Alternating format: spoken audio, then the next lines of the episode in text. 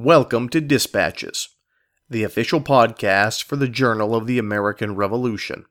The Journal of the American Revolution publishes weekly online at www.allthingsliberty.com.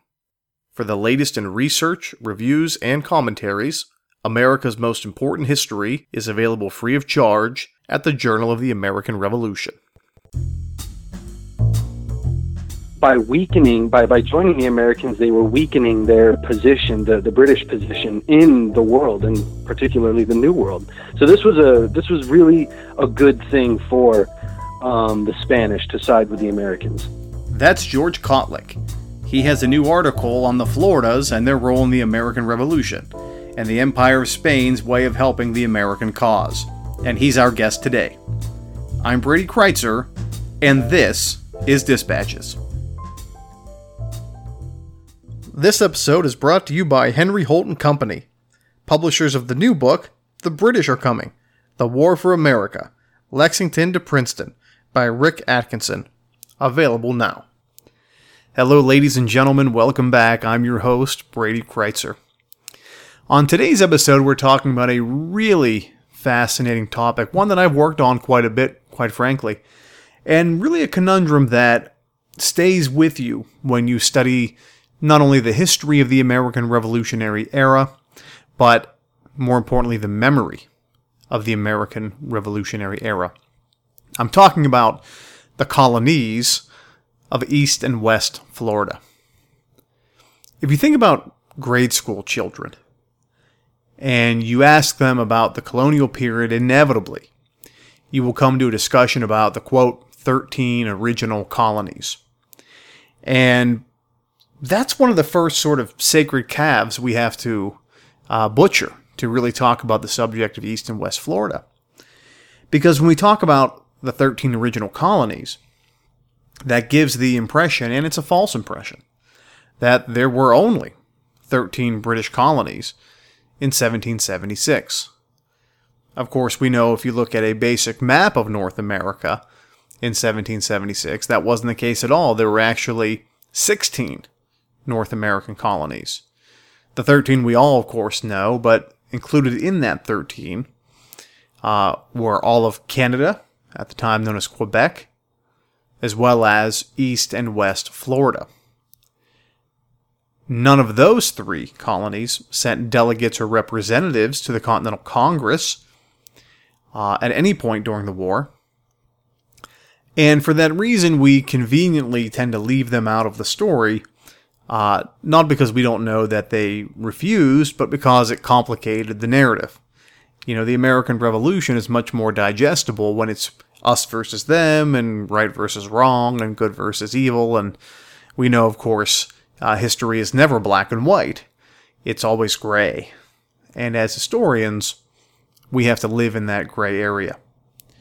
So I began lecturing on the topic of the American Revolution in the Floridas. Um, shortly after the release of my 2015 book, Hessians. Uh, and a significant part of that book takes place in the Floridas. And it was a topic I was really looking forward to writing about simply because there's been so little work on it. And it really gave me the opportunity to, to break a lot of new ground.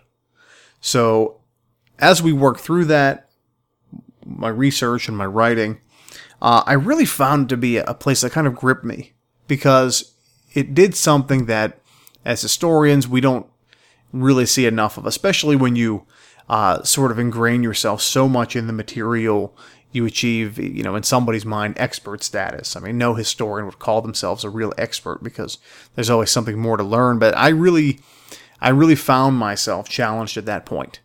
Um, there's a lot I didn't know not just about the Floridas, but about the inner workings of British North America in the 18th century.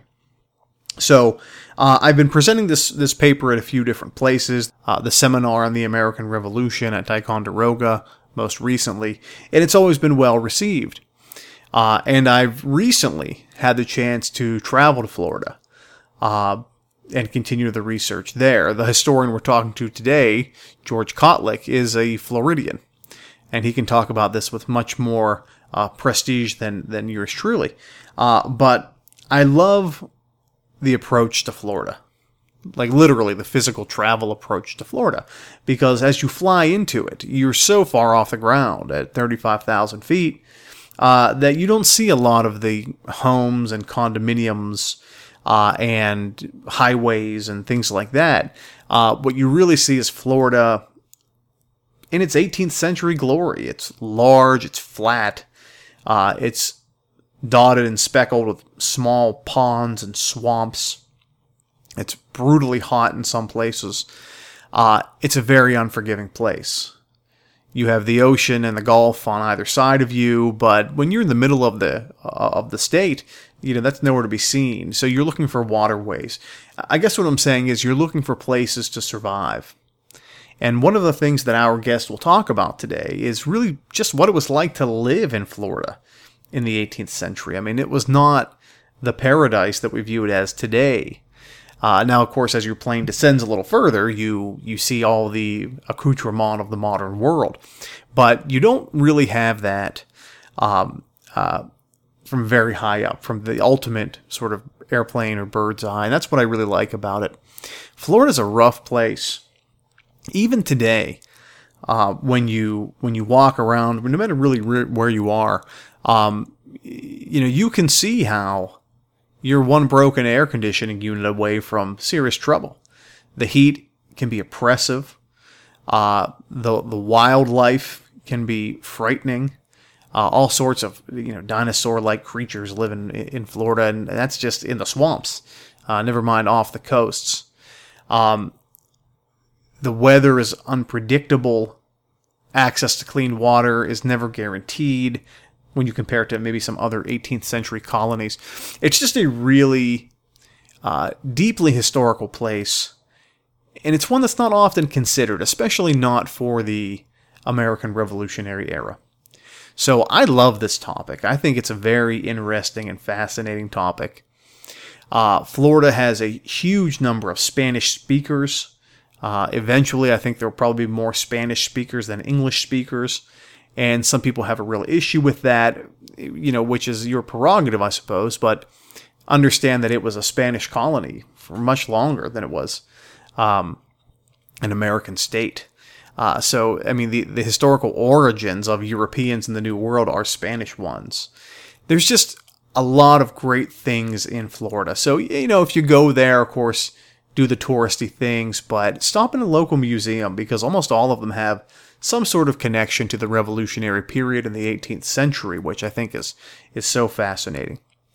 So I want you to think about this sort of problem. Imagine you're a British settler, uh, a colonist straight from England, moving to uh, what was formerly Spanish Florida in 1763 and 1764. Spain joined the Seven Years' War on the side of the French uh, late into the game, just really in time to lose. And as the French surrender, the Spanish will too, and they'll give up Florida to the British. The British will carve it into two different colonies uh, East Florida, which is really the Florida that we sort of understand it as today, and West Florida, uh, which is really uh, the entire Gulf Coast uh, of Florida, today's Mississippi, and Alabama. Uh, and then they'll try and convince people to move there. Uh, so they take Britons from England who are uh, poor and destitute and mostly homeless in London, and they drop them into this you know swampy mess of a place, and they say you know spread the British way of life, and you're there for about ten years. Uh, you're trying to farm with very little success. Uh, you're trying to settle and expand, uh, all the while dealing with hostile Indian nations who do not want you there. Uh, and your really only saving grace is a ship from England that will come maybe once every month or two months to bring you supplies. You are totally dependent on the crown. And here you are totally dependent on the crown for your very livelihood. And, and here come messengers from Philadelphia, from some of your colonies to the north, far older than you, quite frankly, a century older than Florida at this point, uh, asking for uh, participation in a potential rebellion against England. Like, England is all you have. Are you going to participate? No way. So you have to understand where Floridians were, that was British Floridians in the, in the 18th century. Uh, and our guest today, George Kotlik, gets into that. Uh, but all of this sort of plays into the, the, the enigma that is Florida's role in American history, because in some ways it's the most American place, and in other ways it's really a whole other country. So without further ado, sit back, relax, and enjoy our interview with George Kotlik. George Kotlik, thank you for joining us. Thank you for having me. Tell us about your background. Uh, currently, um, I am a high school English teacher. Um, I studied political science and history at Keuka College in upstate New York. Um, I am an avid reader and writer of all things history, particularly on the American Revolution. What first drew your interest into this topic? I remember when I was in middle school, I watched the movie The Patriot by Mel Gibson. Um, or well, he starred an active role in that movie, and I was just captivated by the time period, by the story, and uh, I knew that there was more. Uh, well, I couldn't tell in the moment, but I knew that there was more to the story than what the movie led on. So, um, as the years went on, I started to explore the topic more and more, and I eventually just got enamored with it and then followed it uh, up until um, when I went to college, I had a professor, I had a couple professors who really um, encouraged my study of history, um, especially with primary documents. Um, and that really um, is where my passion really started to take off um, professionally. Could you tell us a little bit of the history of the Floridas leading up to the American Revolution? Yeah. So Florida, at least under British control, um, started around uh, 1763 and 64. That was when it really took off. Prior to that, um, the Spanish uh, held dominion over the region um, for a hundred, two hundred years, even um, before that. But no real attention was paid to the Floridas by any major European power at the time. Uh, most of their resources were diverted to other areas of empire. So Florida was a much neglected province. Um, until the British took it over in the 1760s, that was when Florida started to gain a little more attention. Um, when um, Great Britain had acquired these new territories, um, they split Florida into two provinces, West Florida and East Florida. Um, British West Florida um, was developed a little more than East Florida, um, but it was they were still. I mean, these were frontier colonies. There, there was, meaning there was really nothing there that even resembled anything close to modern civilization. Uh, it was it was these were just huts in the middle of the woods um, and Britain had the challenge of tackling um, this uh, well this venture. They had to start from the ground up in terms of government, governance, governing, uh, governorship, uh, the governing of the colony. They really had to start from the ground up. So um, Britain had the um, the challenge then of tackling this this frontier, this untamed wilderness. Um, they I remember they had a lot of trouble dealing with the Native Americans. Um, a lot of them in West Florida were uh, very um, partial towards the British, um, and in East Florida too. But um, I remember some of the governors. I remember reading about, uh, and, and, this came up frequently in my readings. Um, a lot of the uh, administrators of these colonies were um, they didn't take too kindly to the Indians and, and all the gifts that they had to impart on them, and, and that was a real strain on the resources um, that they had at their disposal. Um, a lot of these colonies at the time were reliant entirely upon um, British goods to to really survive in the wilderness. Um, uh, like I said before, uh, when I say that there, these settlements that, there was really nothing there, I mean th- there wasn't anything there, and, and so a heavy reliance on British ships for supplies and trade with the colonies to the north. Um, that was really something that was a predominant factor in the colonies, and and furthermore, I mean, what we see from these administrators is they're really starting from the ground up with this colony, uh, encouraging settlers to trade, encourage, uh, encouraging uh, farmers to come and, and farm. I mean, th- th- this was the, the colony uh, before the British. There was really nothing there. Do we know what life was like in the East West Florida region uh, for average British citizens during the Seven Years' War? Yeah, um, daily life uh, for the people in the colony would be much similar to the people in other colonies. Um, it, it differed in the sense I, say similar in the in the sense that uh, their daily tasks were much similar. Farmers would farm, uh, merchants would uh, you know trade their goods. Um, but in terms of in terms the Floridas were much reminiscent of an older time when colonies were developing in the north. Um, they they shared similar problems as early colonies did, um, like in Massachusetts, um, and and and some of these older colonies that have been established a long time. Uh, they shared many problems um, that those colonies had in terms of uh, negotiating with the Indians, trying to to be amicable towards them, and, and make sure that they don't um, get angry. I know that was um, something that James Grant, when he arrived, um, at the colony and he took up his governorship, he remarked uh, that he really had to make sure that the natives were happy and that everything was okay because they did not have the troops to really defend against a major native attack. So what we can see then is a real um, uh, uh, the, the colonies, the early colonies, were very much like they, they were reminiscent of colonies from um, the 1600s when they were in their early stages of infancy. How does Spain assist the Patriots during the Revolution?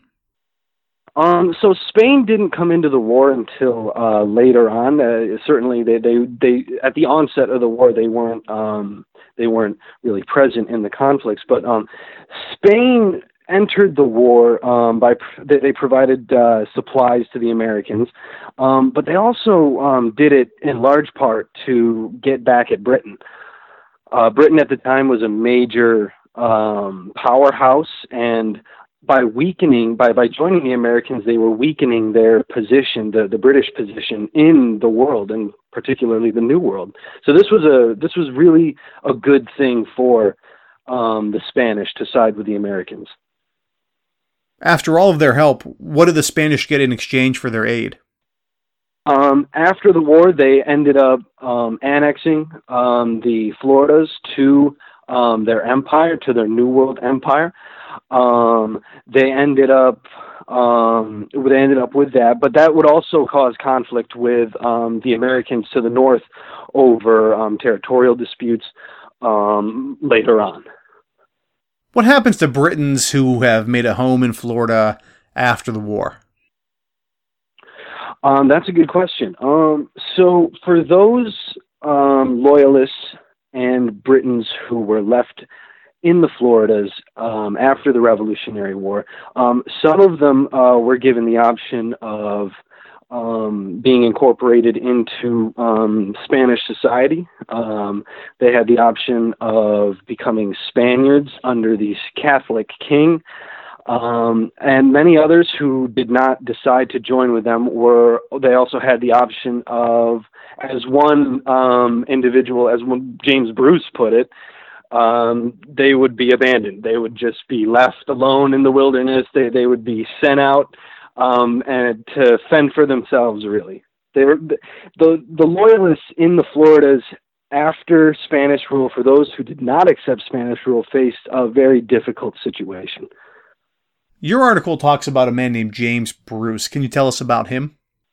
Yeah, um, little is known about James Bruce. Uh, he's one of those figures in history that uh, disappears, is lost.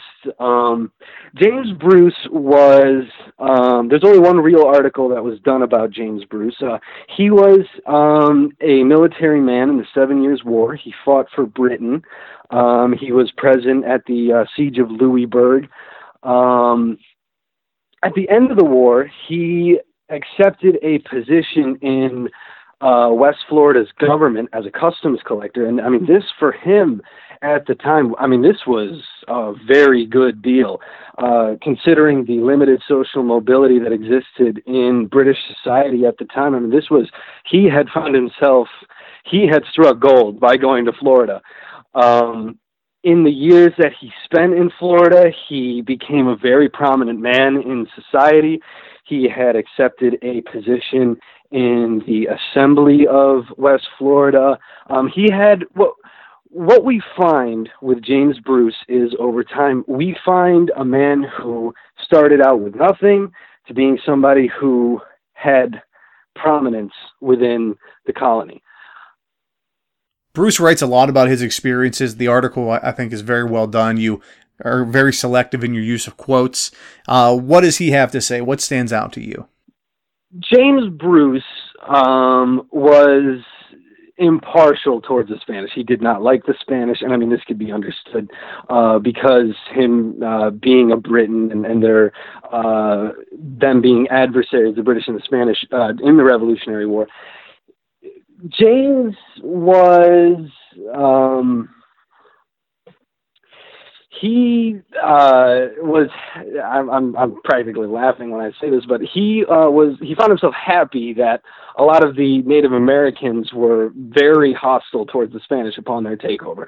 Uh, he mentions in his letter that um, the Spanish couldn't leave the forts uh, without the protection of an armed escort to gather wood for their fires. He he says. And um, the Spanish, uh, once they had taken um, West Florida, uh, they did end up having some troubles with the Native Americans. But uh, on the whole, it, it really did go uh, business as usual. How does Bruce's story end?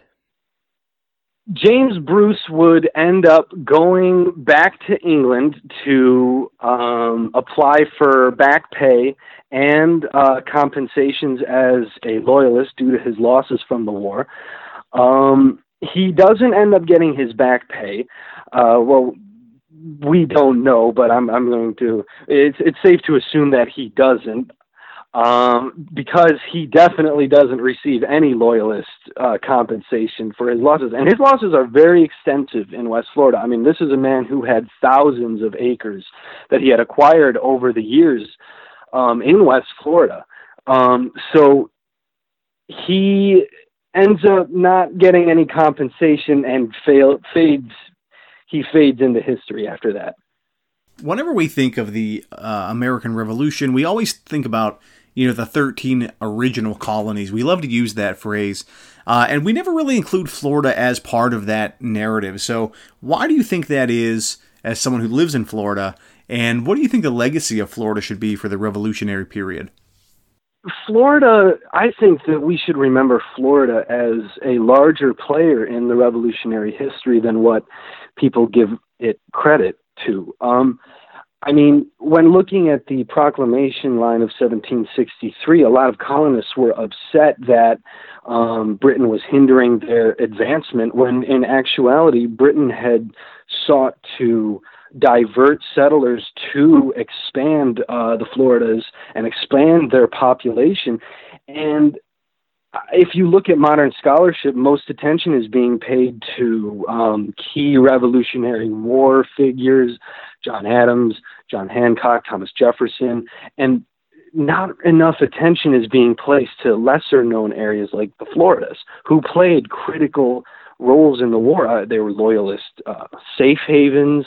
Um, in terms of the legacy, I, I do believe that in Florida, at least in this immediate region, uh, a lot of people um, know that history, but in the broader context, uh, if you go up to Massachusetts, um, a lot of people aren't going to know much about this history.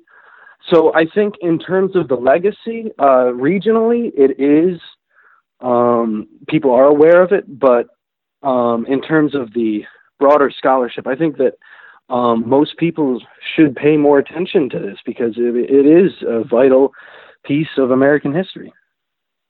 George Kotlik, thank you for joining us. Thank you so much for having me. The music played in this episode included works by Kevin MacLeod and the Sturbridge Colonial Militia. Any unauthorized reproduction or use of this podcast without the express written permission of the Journal of the American Revolution is strictly prohibited. For everyone here at Dispatches, I'm Brady Crytzer saying so long.